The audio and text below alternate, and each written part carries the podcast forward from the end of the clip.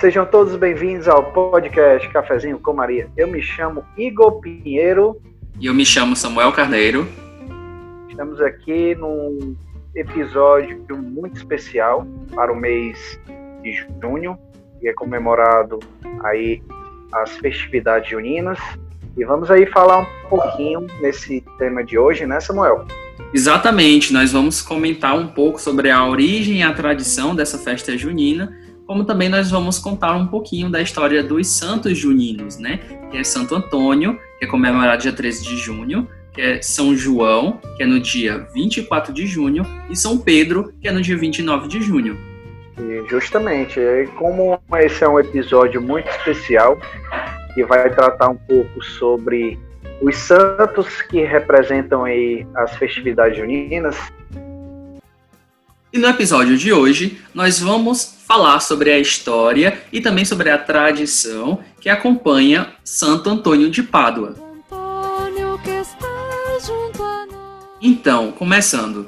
No dia 13 de junho, comemoramos a vida de um dos santos mais conhecidos do Brasil, Santo Antônio. Muito conhecido por sua fama de casamenteiro, o que muitos não sabem é da linda história de devoção por trás desse santo. Antônio sempre foi muito fiel ao seu coração e aos seus princípios com Deus, o que o torna um exemplo de devoção e de caridade inigualável para todos.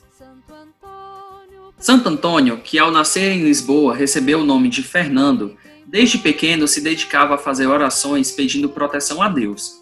Era de família rica, de sobrenome Bulhon ou Bulhões, mas por volta dos 15 anos de idade abriu mão dessa vida e entrou para um convento da ordem agostiniana e aos 20 anos ele ingressou na ordem dos franciscanos. Nesse tempo, mostrou muito interesse ao estudo da Bíblia e dos padres, mas nada foi mais forte que um fato isolado que mudaria a vida de Santo Antônio e seus objetivos na Igreja Católica. Após ver as relíquias de missionários franciscanos que foram para o Marrocos, Fernando, que é o nome de Santo Antônio de batismo, ficou decidido a seguir o exemplo deles e pediu para fazer o mesmo. Foi aí que mudou seu nome para Antônio e teve seu pedido aceito. Mas Deus já tinha outros planos para ele. Santo Antônio ficou muito doente e teve que voltar para a Itália, onde encontrou São Francisco e passou a viver em clausura em um convento no norte da Itália. A convite de Francisco, fazia algumas pregações e o seu dom e sabedoria eram tantos que não demorou muito para que, graças a ele, uma grande atividade católica crescesse na Itália e na França.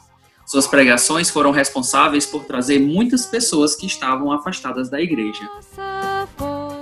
A saúde de Santo Antônio foi sempre muito debilitada e, por conta disso, teve que se recolher em um convento perto de Pádua e lá ficou até seus últimos dias de vida. Enquanto esteve ali, escreveu muitos sermões que posteriormente seriam publicados. Antônio morreu em 13 de junho de 1231, após uma grave crise de hidropisia, e foi canonizado apenas 11 meses após a sua morte pelo Papa Pio XII.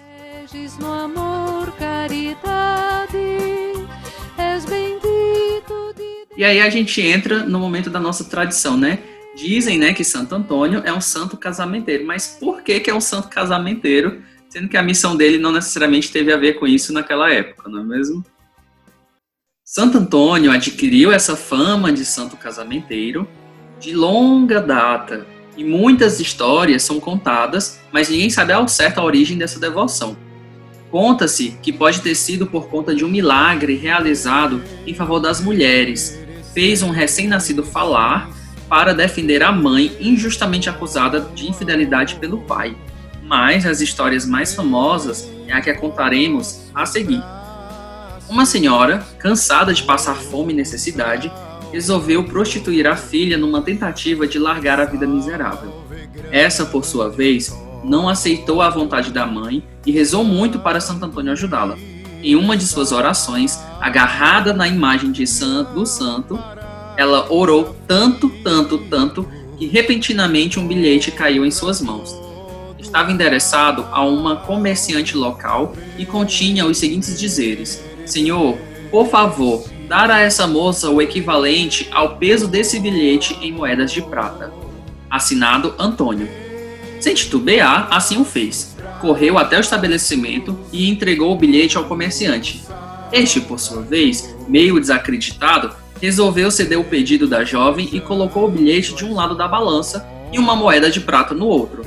Para sua surpresa, o bilhete pesou mais. O comerciante só conseguiu equilibrar a balança ao colocar 400 moedas de prata ali, e foi então que o episódio tornou-se muito conhecido.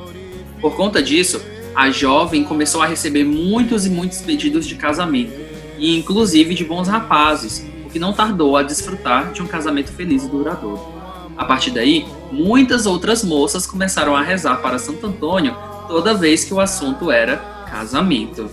Então, se essa história é verdade ou não, a gente não pode confirmar. Mas que essa, que essa devoção, que essa tradição acontece, ela acontece. Igor, tu conhece alguém já passou por isso? Conheço sim, Samuel. Por sinal, tem vários distritos aí no Cariri que, que tem essa tradição, né, da, das mulheres e a, a, a, festividade junina, no período junino, né, e fazer uhum. a, a, sua, a sua, seu pedido a Santo Antônio. Tem a questão do mastro lá para alcançar uma graça. E assim, é muito interessante a história de Santo Antônio aí. Eu gostei bastante. Pois é, e um, um testemunho aqui, né, meu, e essa, essa mulher colocou Santo Antônio de cabeça para baixo dentro de um copo até que ela se casasse. Quando ela se casou, ela tirou o sangue de lá maltratou o pobre Santo Antônio, né? Mas se é verdade, eu, eu... se foi ele que intercedeu ou não, né? Desse jeito. Mas. Ele deve ter bebido muita água, viu? Bebeu muita água. Mas aí a, as devoções são diversas, né? Mas o melhor, a gente pede que você, ouvinte, por favor, não faça isso com as suas imagens de Santo Antônio. Só peça e rogue a intercessão dele é, com essa oração a Santo Antônio. A vós, Antônio, cheio de amor a Deus e aos homens, que tivestes a sorte de estreitar entre teus braços ao menino Deus, a ti, cheio de confiança, recorro na presente tribulação que me acompanha. Peço também por meus irmãos mais necessitados, pelos que sofrem, pelos oprimidos, pelos marginalizados, pelos que hoje mais necessitem de tua proteção Fazei que nos amemos todos como irmãos, que no mundo haja amor e não ódio. Ajudai-nos a viver a mensagem de Cristo. Vós, em presença do Senhor Jesus, não cesses de interceder a Ele, com Ele, por Ele, a favor nosso, ante o Pai. Amém. Amém. Amém. Belíssima, belíssima, belíssima oração, viu, Santo Antônio? E por sinal, ela tem um, um traço muito forte, né, Samuel? De ser uma oração franciscana, né? Exatamente. Que por amor, né, esse, esse chamado, né, que nessa, nessa congregação, né, de se doar, né, ele era de uma família rica, né, e deixou tudo, deixou tudo que ele tinha para ser humilde, pobre e se doar para aqueles mais necessitados. Então é isso, caros ouvintes. No nosso próximo episódio, nós iremos falar sobre São João Batista. Então, aguardem!